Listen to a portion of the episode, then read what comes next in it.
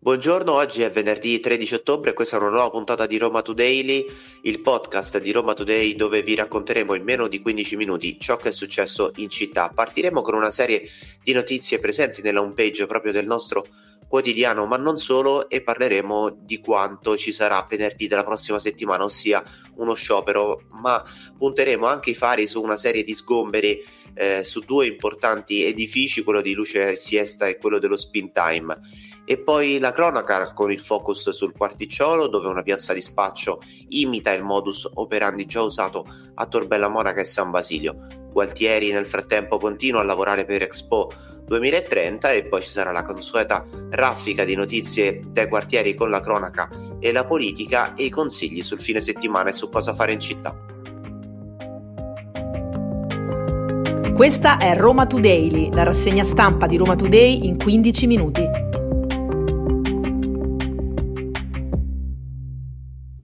Buongiorno, questa mattina Lorenzo Nicolini in voce con voi e insieme a me c'è Matteo Torrioli. Buongiorno Matteo. Buongiorno Lorenzo, un saluto a te e a tutti i nostri ascoltatori. Oggi iniziamo con quanto potrebbe accadere venerdì prossimo, ossia uno sciopero generale eh, venerdì 20 ottobre, appunto, che potrebbe bloccare oltre ai trasporti anche gli asili nido, la materna, eh, le scuole, gli uffici e le ferrovie. Potrebbe essere insomma un venerdì nero, quello della prossima settimana, a programmare la mobilitazione. Tutti i settori pubblici e privati e una buona parte del sindacalismo di base eh, già hanno detto insomma eh, i dipendenti di Roma Capitale ci scusiamo per gli eventuali disagi quindi mettiamoci l'anima in pace caro Matteo la prossima settimana potrebbe essere veramente un venerdì nero eh, diamo uno sguardo all'home page di Roma Today perché oggi in apertura questa mattina potete trovare un approfondimento su quanto costano e dove sono le case dei ricchi a Roma, fino a 10.000 euro per le zone più esclusive. C'è una mappa dei quartieri dove abitano i super benestanti eh, con un incremento del 3% rispetto al 2021.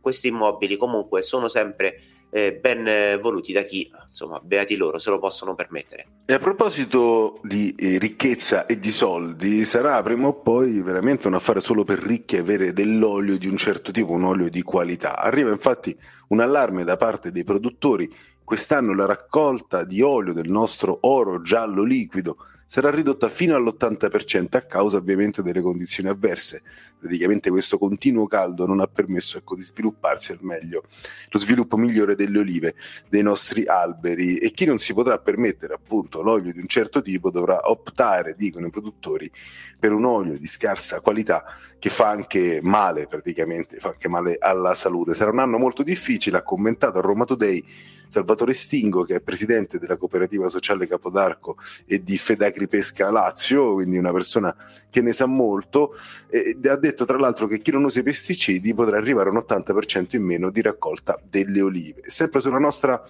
homepage eh, troviamo una notizia che eh, fa, non fa mai piacere leggere di certe cose, ovvero degli sgomberi. C'è lo sgombero di Spin Time, siamo al quartiere Squilino in via di Santa Croce in Gerusalemme 55 eh, c'è il pressing della proprietà appunto per sgomberarlo, il comune tenterà la strada dell'acquisto, questo è quanto risulta, eh, quindi saremo a vedere un po' come andrà a finire eh, questa, questa, vicenda perché eh, è abitata da 400 persone, cioè parliamo di un posto abitato da 400 persone e ci continuano però incontrollate le voci sulla realizzazione di un mega hotel. E a proposito di sgomberi, eh, chi rischia grosso sono anche le volontarie eh, della Casa delle Donne, quella di Luce e Siesta al Tuscolano, un presidio per eh, le donne vittime di violenza e non solo, ma per chi di fatto cerca eh, riparo. Oltre 15 anni di presidio eh, sul territorio, lo ricordiamo, e eh, la regione ha revocato di fatto quello che era un protocollo d'intesa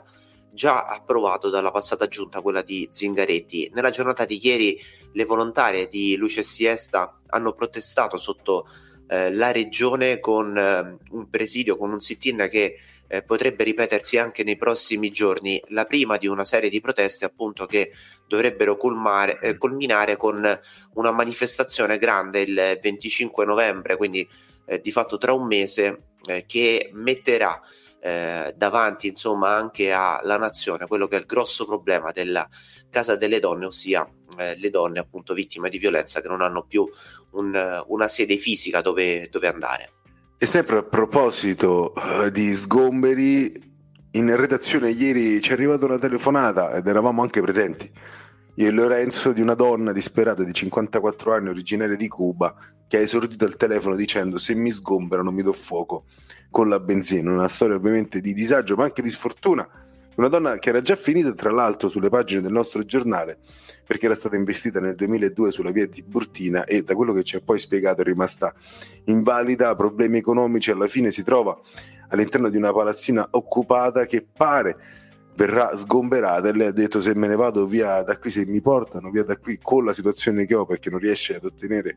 un posto in un alloggio popolare, ho già preparato la benzina e sono pronto a darmi fuoco. Noi ovviamente abbiamo avvisato le autorità competenti cercando anche di far calmare contestualmente la signora. Speriamo che tutto si risolva nel migliore dei modi. E adesso una notizia dell'ultima ora perché il servizio della metro A eh, tra San Giovanni ed Arco di Travertino inizierà in ritardo, l'ho appena comunicato ATAC con una nota giunta alla nostra redazione. Al momento, infatti, il servizio tra queste due stazioni è sostituito dai bus navetta. C'è stato un blocco di una ehm, protezione di giunto che si è staccata e di fatto ha colpito la linea aerea, rendendo necessaria la eh, il blocco appunto dell'energia elettrica. Scusate la ripetizione, ma lo stiamo appena leggendo. I tecnici stanno già operando, dice ATAC, e contano di ripristinare la eh, regolarità sull'intera linea e eh, ci saranno degli aggiornamenti costanti sui canali Twitter e sul sito internet appunto di ATAC. E ora cambiamo radicalmente argomento, parliamo di cronaca, parliamo di cronaca nera perché nella mattinata di ieri all'alba, proprio eh, durante insomma, la nostra puntata di Roma Daily, al Quarticciolo andava in scena un blitz dei carabinieri. E eh, che cosa ci ha raccontato questa operazione dei carabinieri? È che nella piazza di spaccio del Quarticciolo, una piazza se vogliamo anche piccola, cuscinetto tra le zone di eh, Centocelle, il Pigneto e appunto la periferia, eh, era stato architettato un vero e proprio quadrilatero dello spaccio capace di eh, girare ben 500.000 euro l'anno a organizzare eh, tutto questo ambaradam appunto nel mondo della droga era zio Antonio, Antonio De Vito, un nome noto nelle cosche andranghetiste di Lamezia Terme, quella dei Giampà nello specifico. Zio Antonio aveva organizzato un sistema piramidale nel quadrilatero dello spaccio del quarticciolo con tanto di vedette, pusher eh, stipendiate, ma anche con il supporto legale per chi insomma doveva avere poteva avere problemi eh, con la giustizia, quindi una sorta di ammortizzatore sociale, un welfare dello spaccio che eh, abbiamo già descritto più volte nei supermercati della droga di Roma, un giro d'affari comunque importante secondo gli inquirenti anche perché la cocaina, questa è la merce che veniva venduta al quarticciolo, verosimilmente arrivava da Reggio Calabria, quindi proprio dalle cosche ndranghediste. Ed ora un aggiornamento su una notizia che avevamo dato nei giorni scorsi perché è risultato che gli uomini a bordo dell'Audi A6 presa in prestito da un amico e guidata a folle velocità, un'auto che ha travolto lo chef Maurizio Ponzo e la moglie Alessandra Corradi lo scorso 10 ottobre, erano entrambi ubriachi. L'incidente, lo ricordiamo, è avvenuto tra San Cesare e Labico, nella zona dei Monti Pernestini, e a bordo purtroppo di una vettura c'era questa coppia con i loro figli di 6 e 10 anni, una tragedia familiare perché una famiglia distrutta. Sono morti i genitori, i bambini di 6-10 anni sono tuttora ricoverati in codice rosso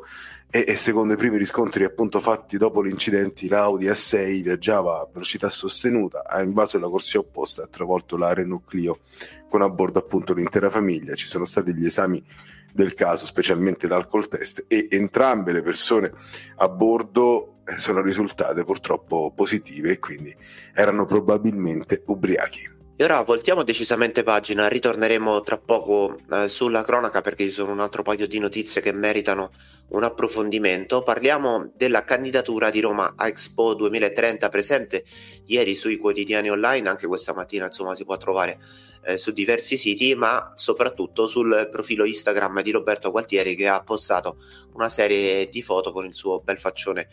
sorridente. Beh, ieri il sindaco Gualtieri ha giocato l'ultima partita pubblica per convincere gli altri paesi a votare per la capitale pronta a ospitare insomma un'esposizione universale, la più importante, quella dell'Expo 2030. C'è da battere però la concorrenza di Riyadh appoggiata dai francesi ed è proprio in Francia al forum People and Territories che Gualtieri ha sostenuto ehm, la propria candidatura, anche spalleggiato dal Presidente della Repubblica Sergio Mattarella. Insomma, di fatto il sindaco si è giocato le sue ultime carte. La principale competitor, come detto, è l'Arabia Saudita che non spicca per rispetto dei diritti umani e civili e in questo momento storico potrebbe essere proprio insomma un volano eh, per la nostra città, per Roma. Gualtieri si dice fiducioso a supportare la candidatura di Roma Expo 2030 ci potrebbe essere la Lazio, ne abbiamo parlato anche più volte, la Lazio di Rotito che la prossima settimana potrebbe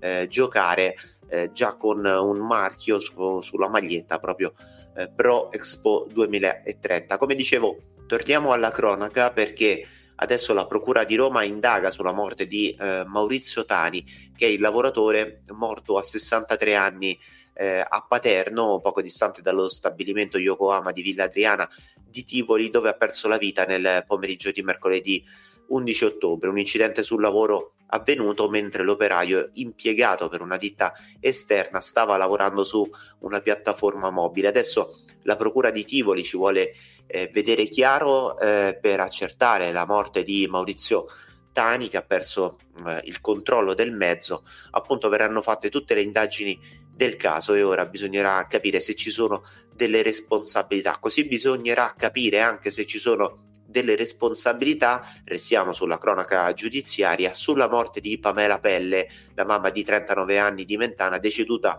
nella notte tra il 7 e l'8 ottobre, proprio Matteo Torrioli ha scritto una serie di articoli su Roma Today, ha seguito fin da subito il caso la donna è morta dopo aver eh, partorito eh, la sua terza figlia al Policlinico Gemelli, è stata insomma una mh, mm, aveva partorito meglio al, al, Policlinico Gemelli, poi è morta all'ospedale Gonfalone di Monterotondo, una specifica insomma importante che eh, dovevo fare. Nella giornata di mercoledì 11 ottobre al Verano è stata effettuata l'autopsia sul corpo di Pamela Pelle, l'esame è durato a lungo ma non ha prodotto nessuna prova certa. Insomma, l'autopsia non è bastata per capire come sia morta la donna. Si è quindi deciso di effettuare analisi ancora più approfondite, nello specifico esami istologici, i cui risultati sono attesi però tra un mese. E chiudiamo questa raffica di notizie eh, di cronaca con la storia di un cileno di 27 anni che è stato arrestato per aver rubato i cellulari dei pazienti ricoverati al Policlinico di Tor Vergata. Sorpreso con le mani nel sacco, l'uomo si è poi scagliato contro un poliziotto e la guardia giurata che lo avevano fermato colpendoli con pugni e testate. Ed ora un grande classico di Roma, i cinghiali, soprattutto quelli che diventano a tutti gli effetti dei membri di comunità, dei membri del quartiere. Siamo in, questa, in questo caso in via Selinunte al Quadraro, dove da giorni, raccontano i cittadini, viene avvistato un cinghiale che sembra appunto aver letto questa strada a sua dimora. Ed è comunque la prima volta, e questa è la cosa più importante, che questi animali, che a Roma sono diffusi soprattutto nel quadrante nord e si fanno vedere anche nel quartiere che, ricordiamolo, è medaglia d'oro al valor civile. E prima di salutarvi vi consigliamo di leggere su Roma Today quelli che sono i 20 eventi consigliati per questo fine settimana, tra tutti il villaggio contadino di Coldiretti che torna al Circo Massimo eh, fino a eh, domenica 15 ottobre ci saranno appunto i tendoni eh, e poi a proposito di fiere e di expo eh, ci sarà quella del tatuaggio, l'International Tattoo Expo, eh, sia sabato che domenica la manifestazione raccoglierà per due giornate intere i migliori artisti tatuatori che eh, si svolgerà all'Ergife Palace Hotel. Questa era l'ultima notizia di oggi, eh, Roma Today tornerà lunedì prossimo. Intanto vi ricordo che dalle 7 e mezzo del mattino ci potete ascoltare su Spotify e su Roma Today e su tutte le applicazioni. Alla prossima!